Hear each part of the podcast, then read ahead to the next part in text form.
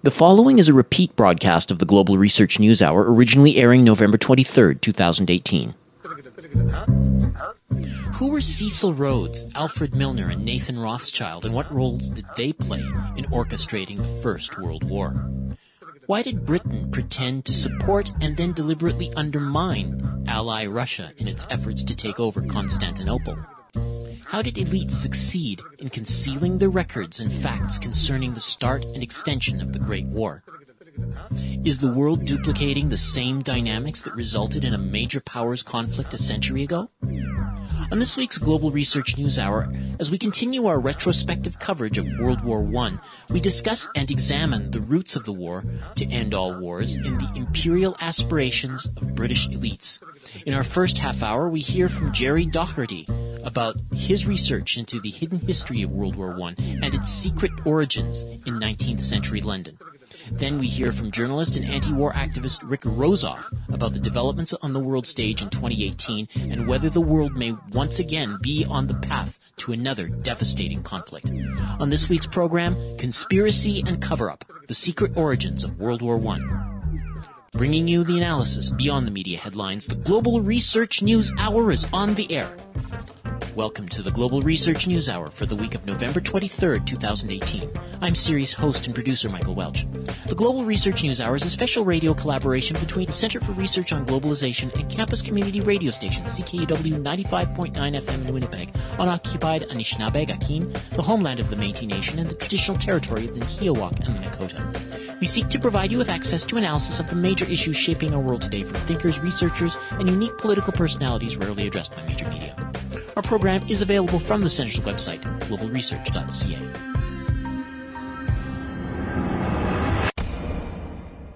We'll begin our show with News Notes, a sampling of articles from the Global Research News site.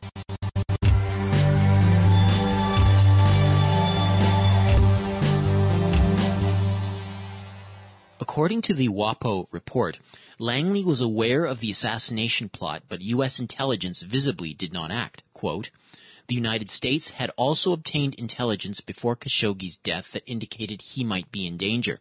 But it wasn't until after he disappeared on October 2nd that U.S. intelligence agencies began searching archives of intercepted communications and discovered material indicating that the Saudi royal family had been seeking to lure Khashoggi back to Riyadh. It should be understood that Saudi Arabia's General Intelligence Presidency and the CIA not only exchange classified information, Saudi intelligence has consistently acted as a de facto subsidiary of the CIA, going back to the onset of the Soviet-Afghan War in 1979.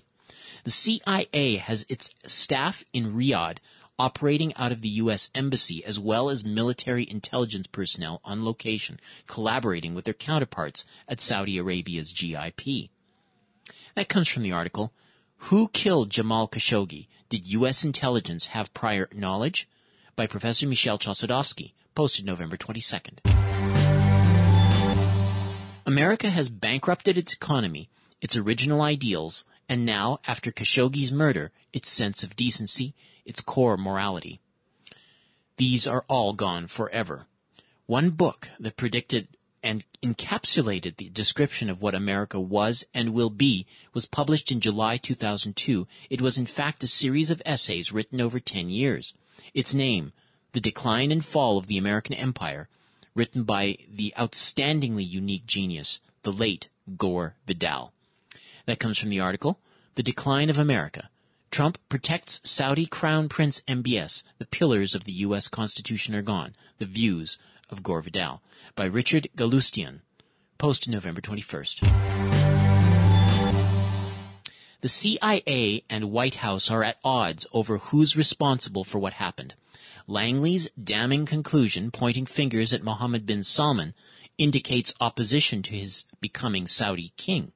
Key for the agency is he displaced a Western intelligence favorite, Mohammed bin Nayef, as well as Langley and some of Riyadh's closest allies, believing he's too reckless and untrustworthy to lead the kingdom when his father, King Salman, passes. Clearly, he ordered Khashoggi's murder. Yet Trump and his regime hardliners refuse to lay blame where it belongs, sticking by MBS despite his reckless actions since becoming crown prince. destabilizing the region more than already. That comes from the article Continuing Furor Over Khashoggi's Murder by Stephen Lendman, posted November 21st. NBC News maintains that four sources in U.S. government agencies, probably the FBI and the State Department, told its reporters that the Trump White House is seeking ways to expel Turkish religious leader Fethullah Gulen. But the kicker is that Trump apparently is exploring the extradition as a bribe to shut Turkish President Tayyip Erdogan up about the murder of dissident journalist Jamal Khashoggi on the orders of Crown Prince Mohammed bin Salman. The Saudis are now trying to pin the blame on lower level operatives whom they have sentenced to death. But Erdogan has been like a bulldog insisting that bin Salman ordered the hit, which is the only logical. NBC says that career officials were absolutely furious when they figured out what was behind the White House requests. That comes from the article. Trump said considering extradition of Turkish cleric to quiet Erdogan on Khashoggi murder by Juan Cole, posted November 17th, originally appearing at Informed Consent. Turkey has given recordings on the killing of Saudi journalist Jamal Khashoggi to Saudi Arabia, the United States, Germany, France, and Britain, President Tayyip Erdogan said on Saturday. Turkish sources have said previously that authorities have an audio recording purportedly documenting the murder. Speaking ahead of his departure for France to attend commemorations to mark the 100th anniversary of the end of World War I, Erdogan said Saudi Arabia knows the killer of Jamal Khashoggi is among a group of 15 people who arrived in Turkey one day ahead of the October 2nd killing. Khashoggi, a critic of Saudi rulers, was killed inside the Saudi consulate in Istanbul. Saudi Arabia has admitted he was murdered there, but denied suggestions its royal family was involved. That comes from the article Five countries listened to Khashoggi murder tapes, Erdogan says.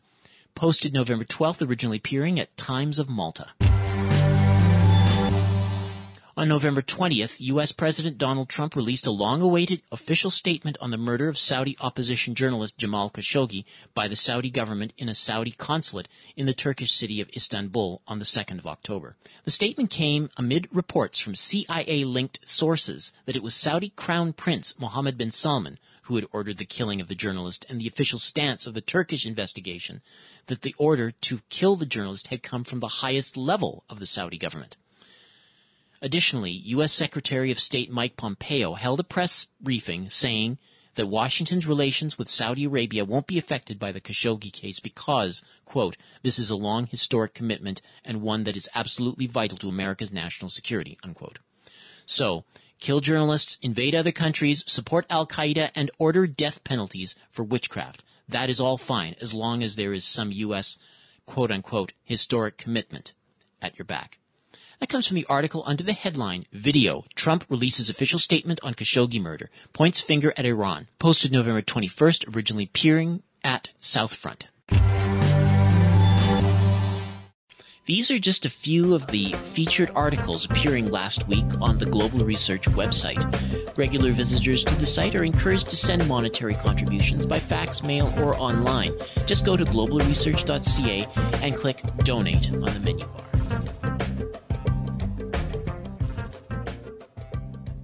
This month, November 2018, we mark the centenary of Armistice Day, the official end of World War I. The four-year-long conflict was allegedly triggered by the assassination of Austro-Hungarian heir Archduke Franz Ferdinand in Sarajevo. Serbia's failure to reply to Austria-Hungary's ultimatum put them on a war footing and interlocking alliances with larger powers pulled other powers into the fray, making it a truly world war. One astounding counter-narrative, however, comes from researcher Gerry Docherty. He alleges that World War I had been planned more than two decades previously by a cabal in London, and that the war was principally a drive to extend and secure the dominance of the British Empire. Gerry Docherty is a graduate of Edinburgh University and a retired secondary school teacher. He taught economics and modern studies. He's also a playwright, having written a number of plays with a historical theme.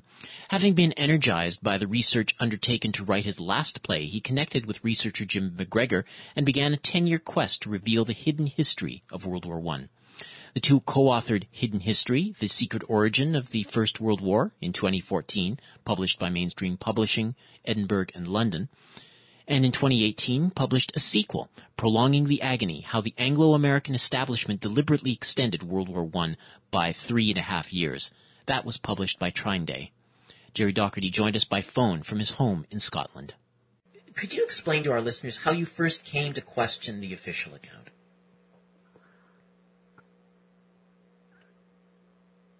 The first fault, really, was the simplicity in the account, which more or less suggests that a single assassination of a very little known archduke precipitated a cataclysmic world disaster. It's just so simple. It's a kind of throwaway piece of information which is possibly taught to juniors in school. And yet it has survived in the psyche of millions and millions of learned people as the quick, simple response to what caused the First World War. When analysed, it really does not stand any test of veracity whatsoever. Indeed, the, the action took place, of course it did, but it only erupted into something far more uh, cataclysmic because of all the background preparations which this secret group, we call them the secret elite, had previously ensured was in place for any such event which could tip the world into this tragedy from which and in which Germany would be crushed. Okay. So, uh, could you give us an example of, of some of these, uh, you know, the, the, that level of sophistication that uh, that, that uh, the the, the uh, assassination uh, explanation doesn't adequately address? Well, first of all, I'd like to praise the amazing American researcher and historical writer whose whose initial work really uh, exposed everything which was happening in that century, Carroll Quigley. And Carroll Quigley was um, party to a considerable amount of uh, secret British-American uh, documentation, which he was clearly threatened uh, with severe consequences if he made public. He did write a book in which all of this was laid out before observers. And, and inside his great work, the uh, Anglo-American establishment, inside that book, he says, look, follow, follow the clues, follow the money, follow all these persons that I have mentioned, and you will see what was really happening. And when uh, Jim McGregor and I began to, to really try to get under the skin of what was going on at the time and who these people, in, largely in in London, initially, were, it, it was a fact. So much else had happened and was happening. So much was being orchestrated by a small group of very elite friends, associates, people who were of uh, high level either finance or birth or political influence. And these, these people were directly responsible for setting all of the uh, parameters within which this horrendous war could take place for the sole purpose, for the main purpose of dictating a world policy which would see Germany crushed and the British Empire completely uh, vindicated and drawn strength and strength. And that group also uh, initially had, had dreams of reconquering America as they saw it. But essentially America's economic strength was, was uh, so great that that, uh, that angle was changed so that it, it, was to encompass and include the, the elite of American uh, banking, financing, political society, the men who acted behind the scenes uh, in, in order to more or less dictate a policy which would have effects across the whole world and which in time would settle a new world order which more or less disbanded all of these historic empires across Europe and create a new world order. Mm. Um, the, the, the power center for this, the, the, the initial um, money man behind it all was Cecil Rhodes uh, from British South Africa, the man who owned De Beers and the gold mines, a great associate and friend and ally of, of the Rothschilds, who were also very heavily involved in South Africa.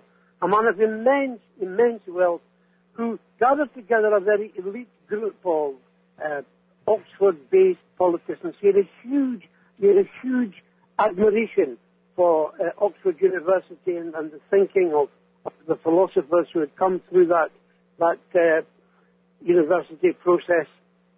And he believed, as did uh, those he chose to surround himself with, that there was almost a, a race elite of English men whose, whose influence on the world was so important that this is what the world needed. It needed these men to take control, to direct um, the, the, the, the, whole of the future of, of, the economic and social and developmental uh, structure in the world, that they should be doing it. It should be up to these people.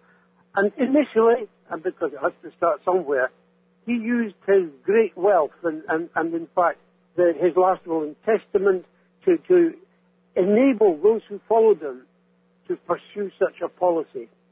And, and naming names, Cecil Rhodes and, and uh, Nathan Rothschild, and a, a most important man, I would argue, in the 20th century, especially in the first half of the 20th century, Alfred Milner, a name whom many of your listeners will never have heard of before.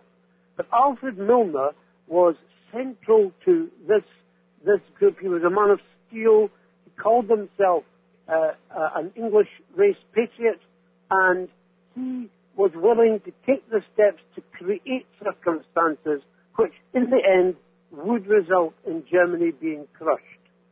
He admitted, he admitted to uh, having initiated all of the circumstances which caused the Boer War, so that that, that horrendous possibility these bold farmers might might rebuke and throw out the, the, the might of the empire in South Africa was was the first step in actually daring to create a situation where the the the helm of state, the helm of this this great ship of wealth and determination would be steered for the next century.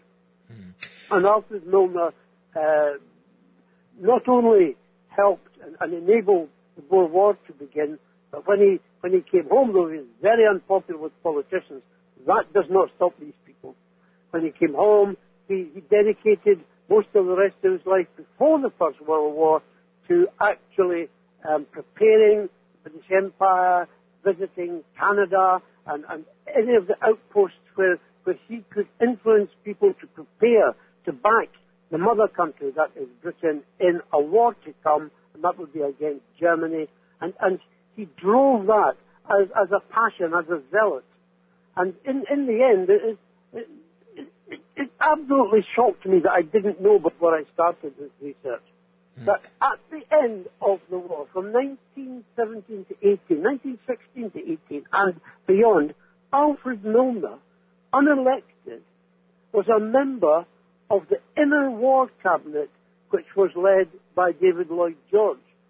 He, here he was, the man who, who admitted to causing the Boer War, but by the end of World War One was actually a leading influence in the inner war cabinet of the British Empire. And you know what, Michael? He's been airbrushed from history. A man of such incredible dynamic importance, mm. airbrushed from history. Only now, only in the 21st century, are a few scholars beginning to, to pull back the, the, the evidence, to, to, to further research and to appreciate the incredible power that this man exerted. Because okay. it was it was considered not to be something they wanted uh, people to realize. Gerry, uh, just uh, to, to back up a little bit, um, you you did mention uh, the Cecil Rhodes and his uh, you know the the, the wealth, uh, the gold and, and, diamond wealth that he'd accrued, and so that certainly gave them the means. Uh, in, in, addition to the you what you mentioned, Oxford University is a sort of a major intellectual center. Um, I, at the same time, uh, they're they're also a, a, a unique set of circumstances in terms of the, the, the, networks that were established, and you, you mentioned that with uh, with Al, Alfred Milner, um, that that enabled these elite uh, moneyed interests to to go beyond uh, to essentially overtake what the uh, political uh, powers, the, the, sort of the, what we are used to thinking of as the, the major political powers. Uh, yeah you know, giving them even more power to those uh, moneyed elites and, and, and taking it to the international level. Um, I, I, have to ask, first of all, this uh, this enmity toward Germany. Uh, I, I, think you alluded to uh, sort of an, a racialized character here, but I, I, I'm, I'm, just want to probe a little bit more. What was it about Germany that uh, that, that would evoke that uh, that need to crush them, as opposed to say the United States. Uh, you know, like why would they find why would those elites not be able to establish uh, you know you know formal ties with with, with Germany, uh, whereas they could with the United States and France and Russia. What was the specific right. threat posed by Germany that uh, that that would cause this decades long um, uh, plot? Basically, Michael, it was economic the rise of uh, Germany as a, as a nation state after 1871 brought with it a huge economic revival, and Germany was spreading its goods and its services, its, its exports across the world and threatening, threatening the British economy. And it became very clear at the turn of the century that the economy which was driving forward was that of Germany. It had had a, if you like, a later starting base than the the British uh, technological revolution. And that was very, very worrying because people in power did not want to see the, the, the empire under any kind of economic threat whatsoever. America at this point was not viewed as uh, uh, a nation which wanted to, to, have its own empire. It wasn't viewed in that way. So, uh, and in many ways, of course, there were there were positive economic links there which were growing. The other thing about Germany, which was a bit problematic, was in fact that the Kaiser was one of Queen Victoria's favourites. Um, she was probably, no, she was undoubtedly uh, uh, the monarch in Europe whom she liked best. she, he, he was, um, I can't remember precisely what the relationship was, but I'll, I'll, I'll catch up with that in a minute. Um, the Kaiser was an emperor, and she absolutely respected him. Uh, he uh, he liked her, loved her, in fact, and and uh, he visited her. And in, in truth, and this will surprise many, many of, uh, of your listeners, he actually was the man in whose hands Queen Victoria died. Um, he he was with her in the room the Isle of Wight in, in her, her private residence uh, when she died in 1901. Uh, and, and, that, of course, was something which was, again, kept very much from, from the people. Um, and what we see in the propaganda of the time was a realization that, uh, that Germany, and it became personalized on Kaiser Wilhelm, uh, that Germany was this threat to the absolute uh, dominance of the British Empire and, and the British economy.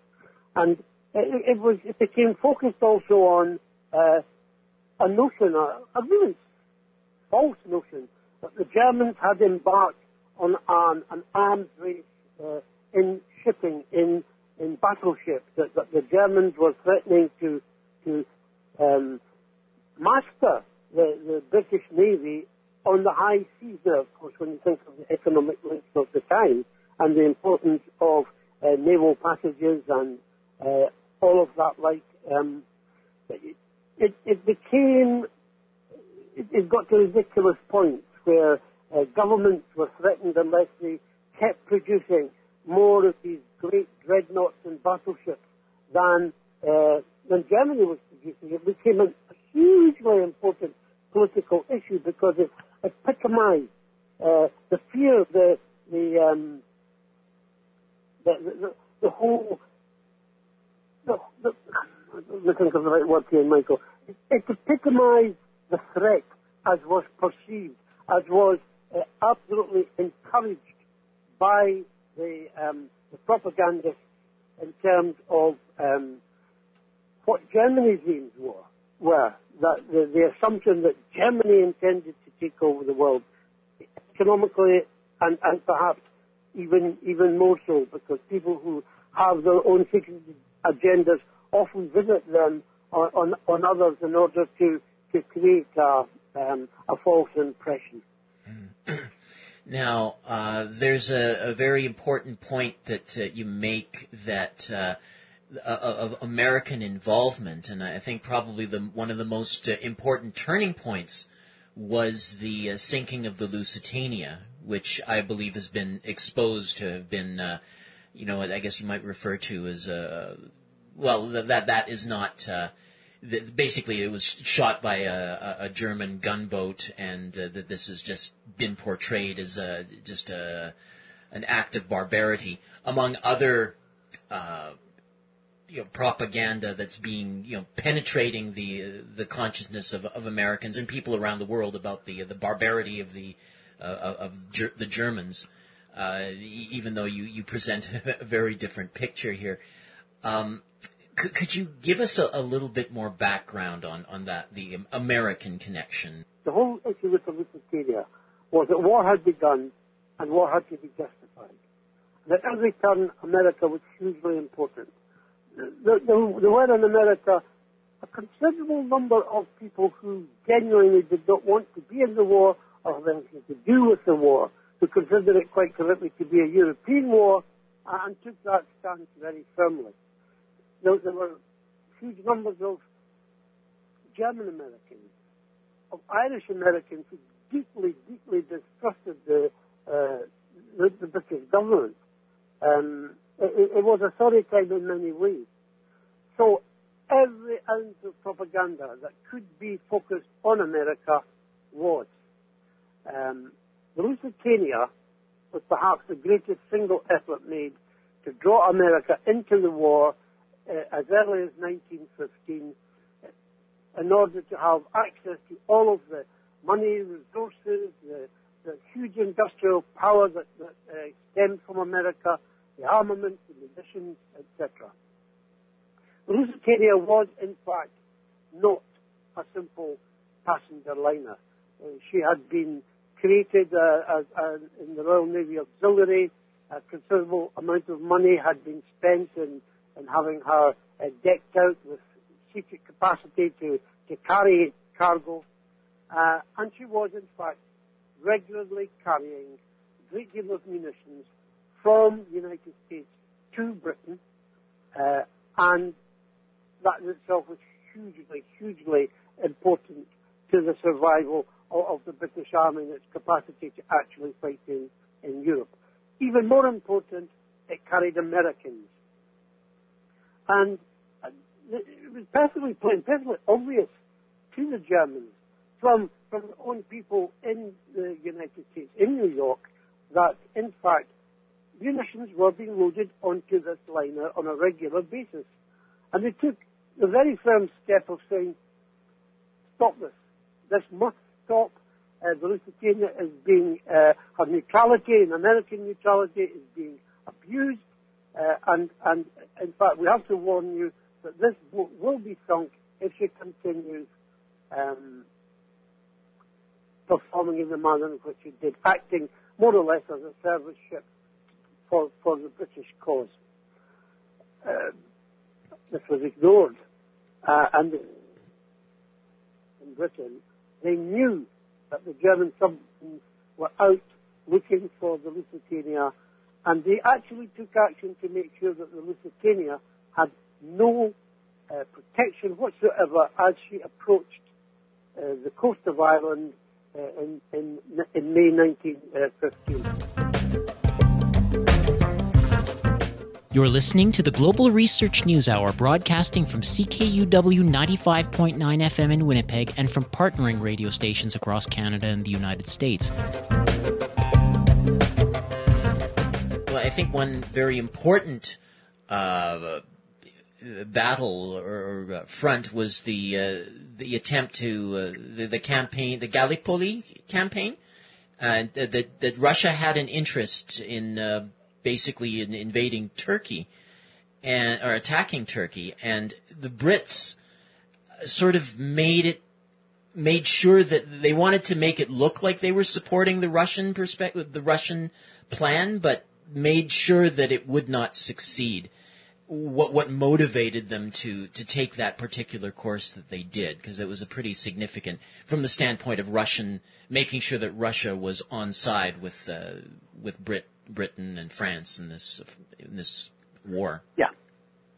In in many ways, I thoroughly understand anyone who rushes into uh, a conclusion that that is impossible. It could not have happened. But let, let, let me point to a few facts.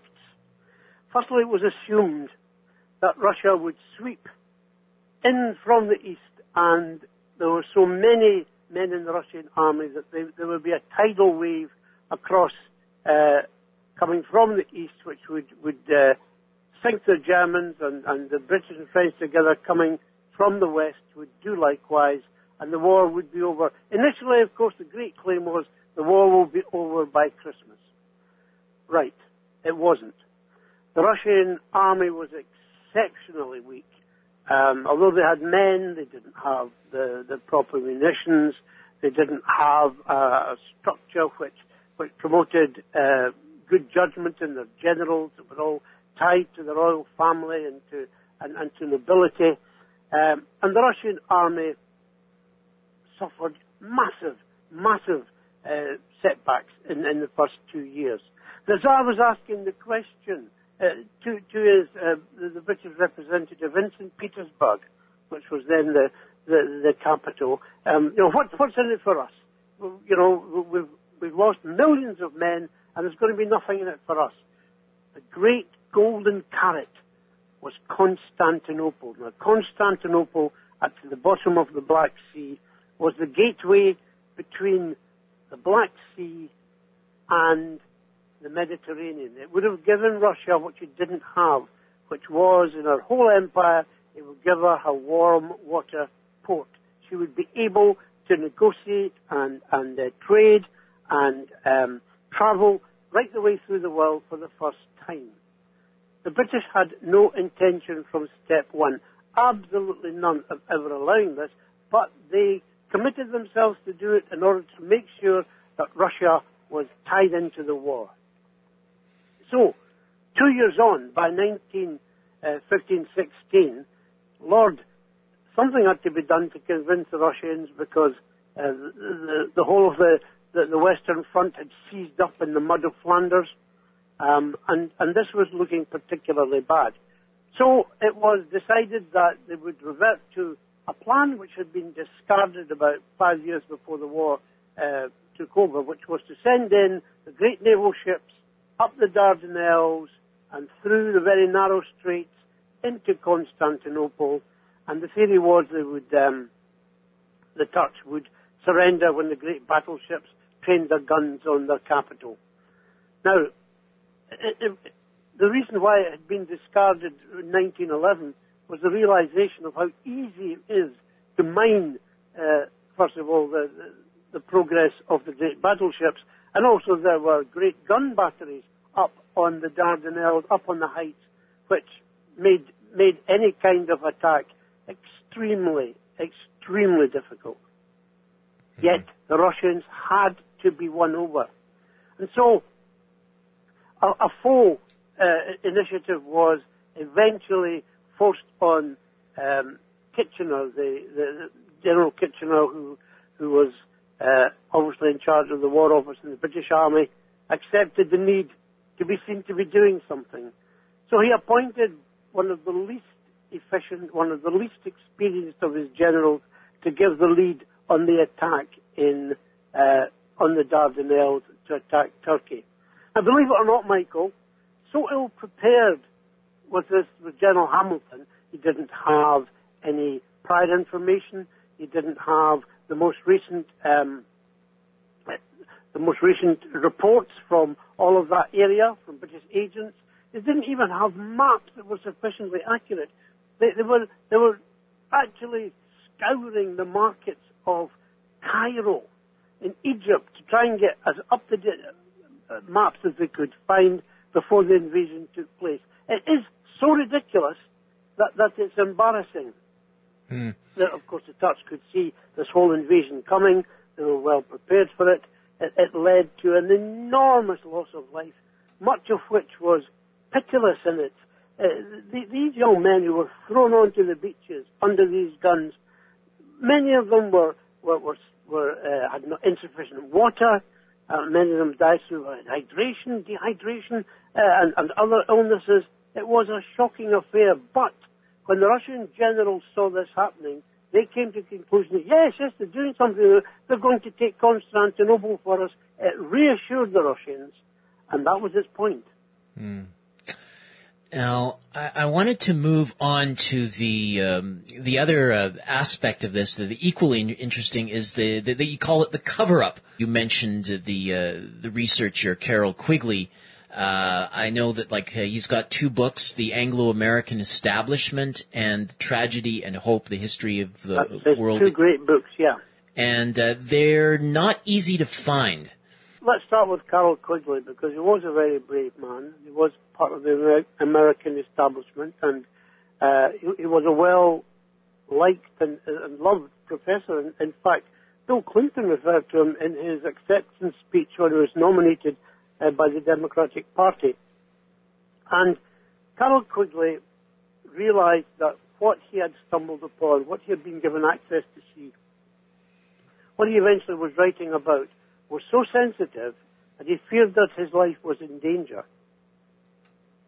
And he actually said so on uh, a radio interview that he gave in 1974, uh, where he he explained how he had come by um, the information, um, and, and, he became quite animated in, in this uh, uh, expose and, and, and warned uh, the, the, the, radio host to be very careful uh, what was being said because of, and, and what, what he actually used uh, because there were powers around in the, uh, the 1970s which would uh, according to him, which would uh, endanger uh, their lives.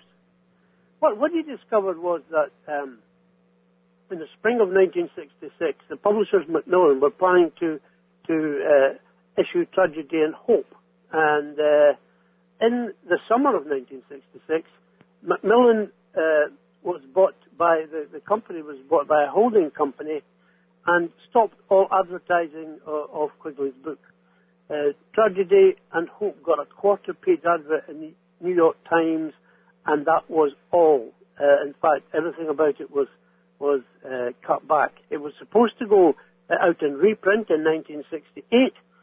Um, Collier Books uh, bought out the, the last half of, of, of uh, the, the book, but never told them, and it was allowed to go out of print, and they promised them that uh, something would be done that it was just temporarily out of stock. And then he discovered that they weren't going to print it at all, that his contacts told him that uh, he couldn't get the plates, uh, the plates had been damaged, uh, and in fact, there was no way that the book would uh, see light of day again. I mean, this is quite, this is a direct, direct attempt to just to simply stop the book being published.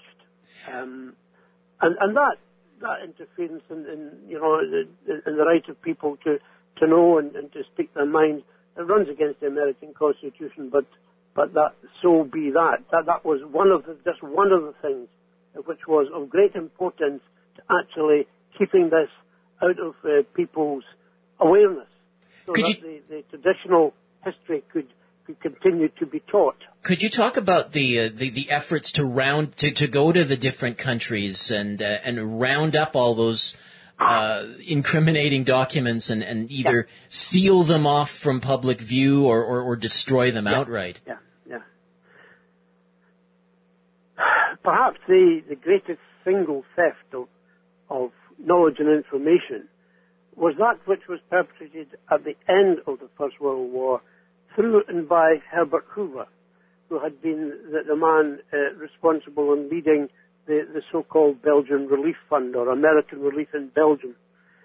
What Hoover and his uh, associates did was they began to collect and collate hundreds of thousands of pieces of evidence, anything to do with uh, the war, especially those days uh, before the war, uh, whole screeds of, of, German official papers disappeared, of, of Russian correspondence disappeared, uh, and, and the, the story given about was that what Hoover was doing and his associates as they were collecting all of the evidence so that history wouldn't lose it, and they were sending it back to America, and in fact it was destined to go to Stanford University in California, where it would all be safely uh, collated and it would be safeguarded for the world. In fact, what was happening was that, I mean, we're talking about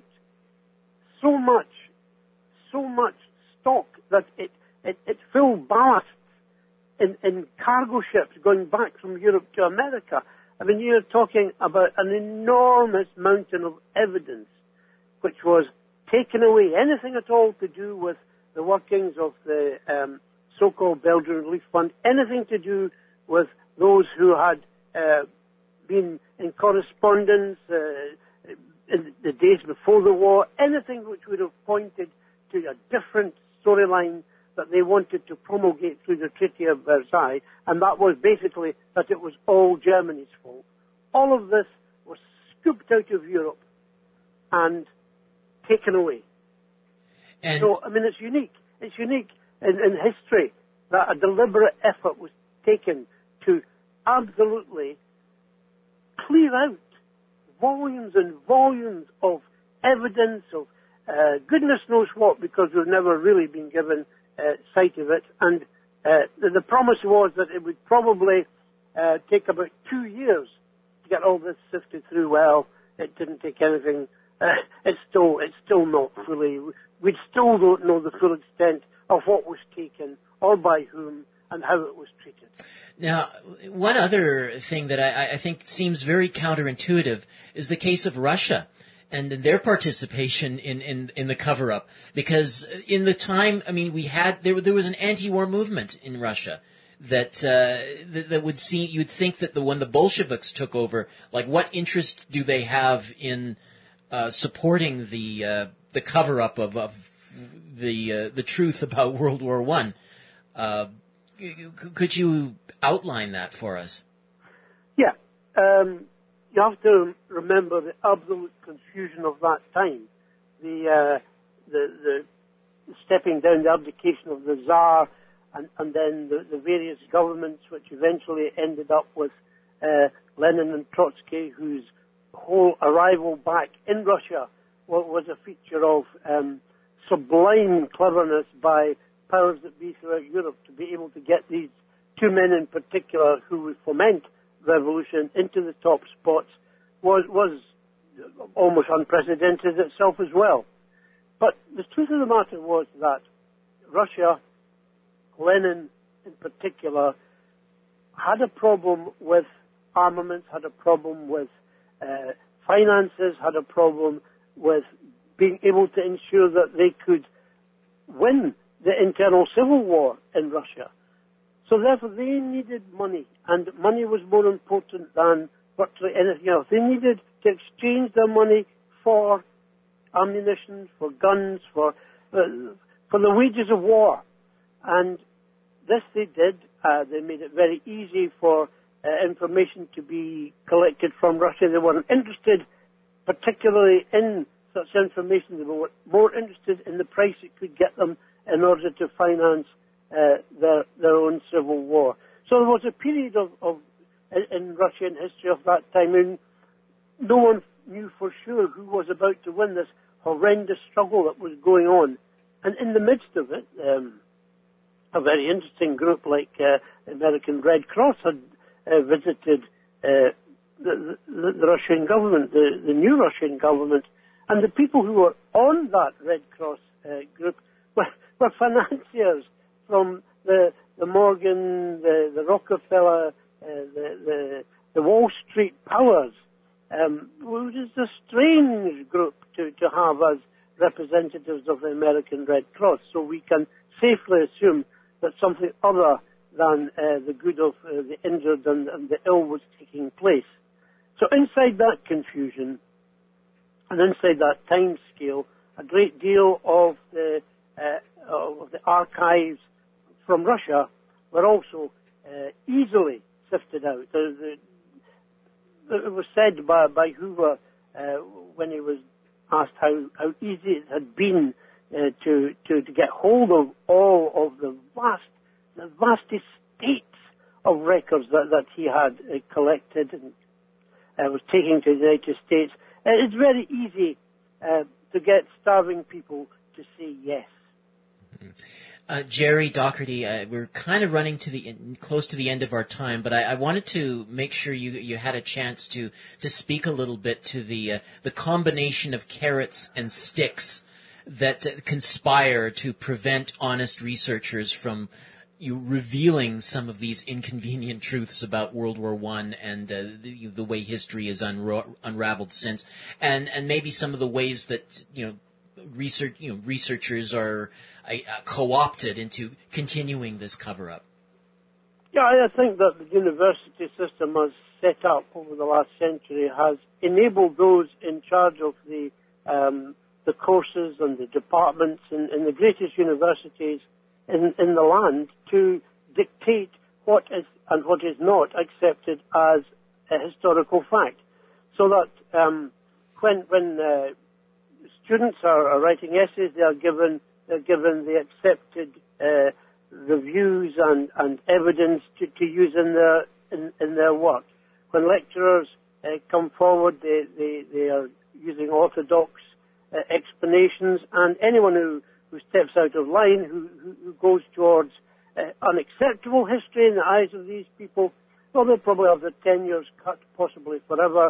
Uh, and when you've got wife, family, house, mortgage, and all the trappings, it, it really takes more than courage to, to actually stand up and say, well, there's another side to this. Can I ask you to look at or tell their students that they should perhaps be looking at other sources which, um, especially as the 20th century developed, became more and more um, available, both online, through research, and through governments deciding that 50, 80, 100 years uh, was long enough to keep some of these documents out of out of circulation, and that has had a, a lasting effect on, on what we accept as orthodox history.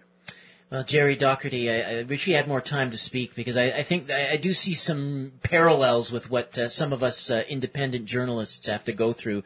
You know, you get labeled uh, conspiracy theorists or fake news or whatever. Yeah. All in the same yeah. that same spirit of, of trying to conceal, uh, you know, so the the authentic record. Gerry Docherty, thank you so much for your time. My pleasure, Michael. Thank you. Researcher Gerry Docherty is the co-author of two books on World War I and its origins. You can find more of his writings at the site firstworldwarhiddenhistory.wordpress.com.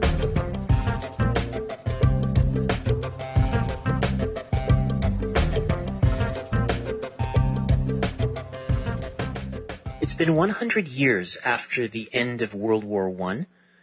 NATO forces have been encroaching on Russia's borders since the collapse of the Soviet Union. Conflict has increased since 9-11. President Trump has pulled the U.S. out of the Intermediate Range Nuclear Forces Treaty months after Russia announced a new generation of arsenals, including hypersonic missiles and nuclear payloads, and with the capability of overcoming any and all conventional defenses.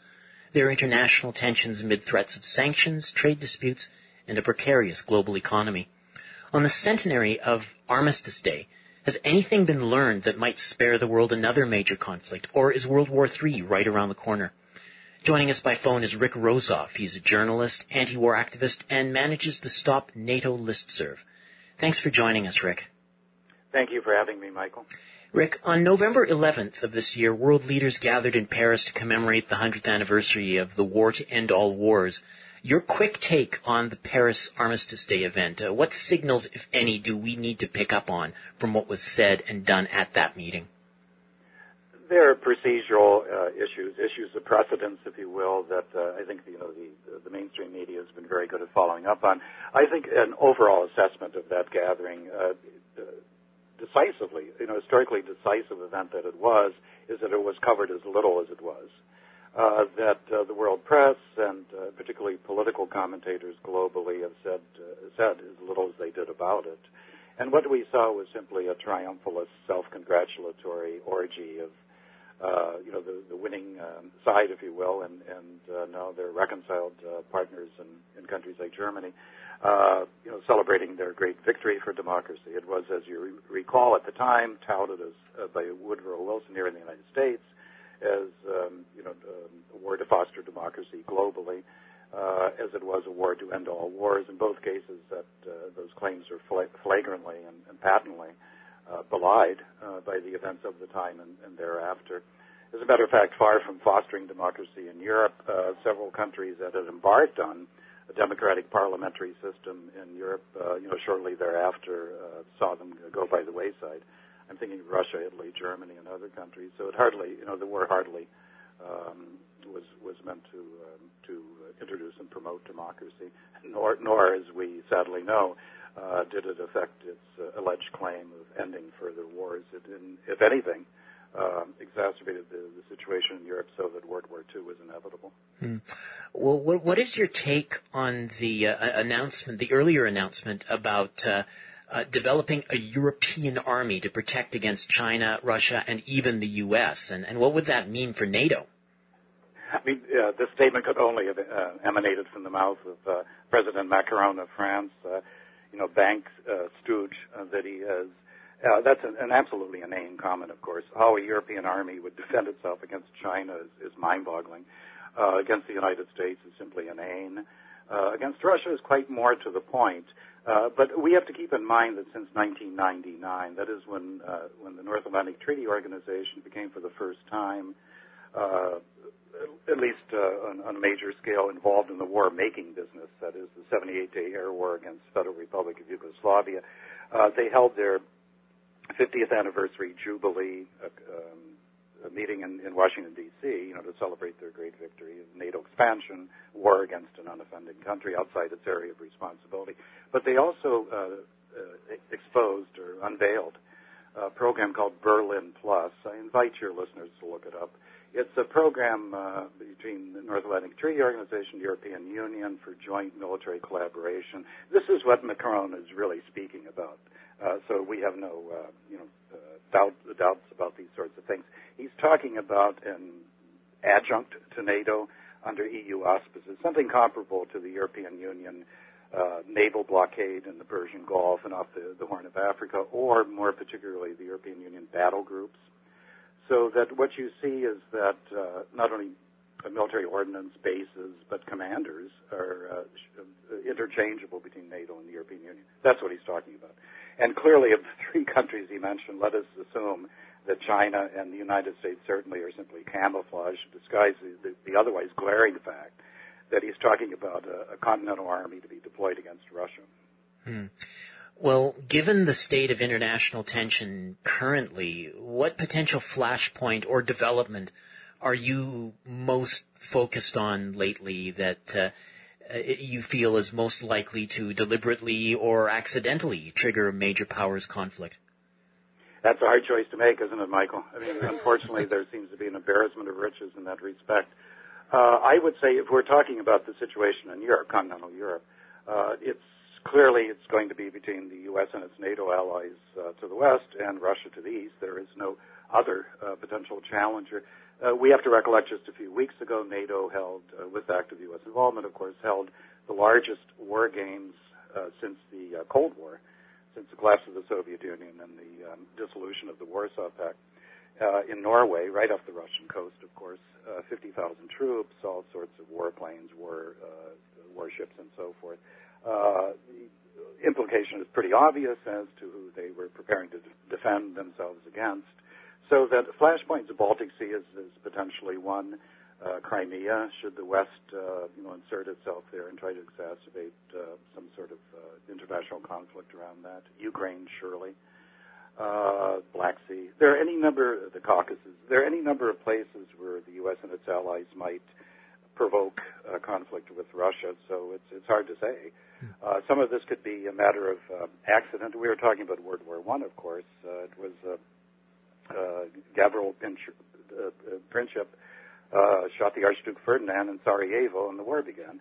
It, which is not to say the war wasn't planned by all the major would-be belligerents or future belligerents, but that was the occasion. That was a spark right. that uh, set it off, and it could be any number of uh, those areas I mentioned.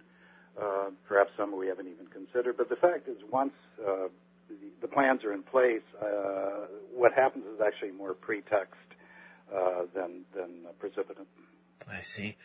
Well, you know, things do seem to be looking pretty grim right now. I mean, economic and political forces seem to be driving us to more military violence.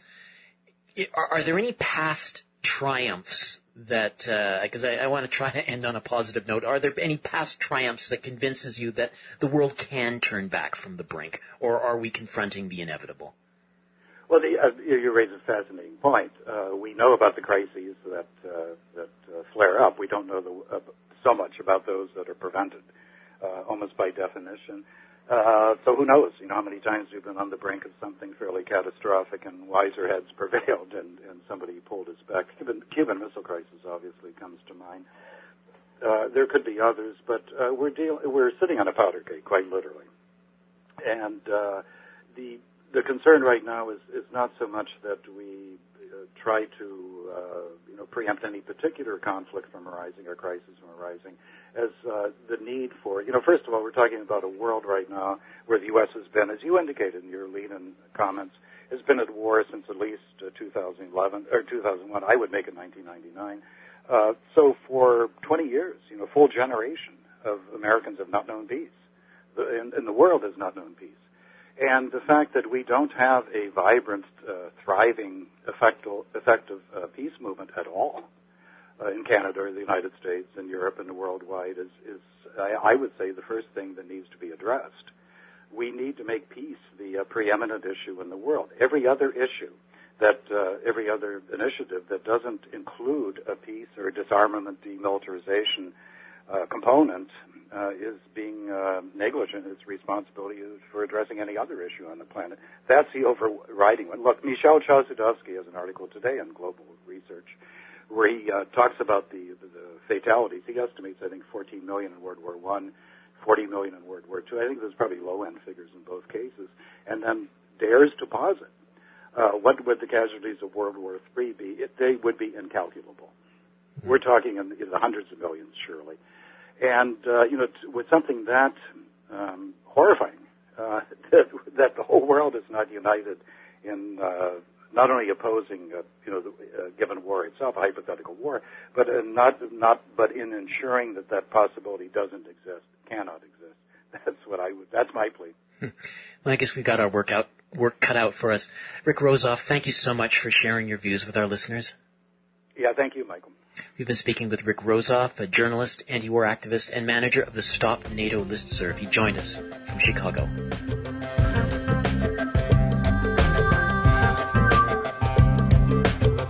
You've been listening to the Global Research News Hour. You can listen to our programs every week on CKUW 95.9 FM in Winnipeg and on partnering radio stations across Canada and the United States. You can also download each episode from the website globalresearch.ca. To leave feedback on this program, email globalresearchnewshour at gmail.com. I'm series host, creator, and producer Michael Welch. Join us again next week.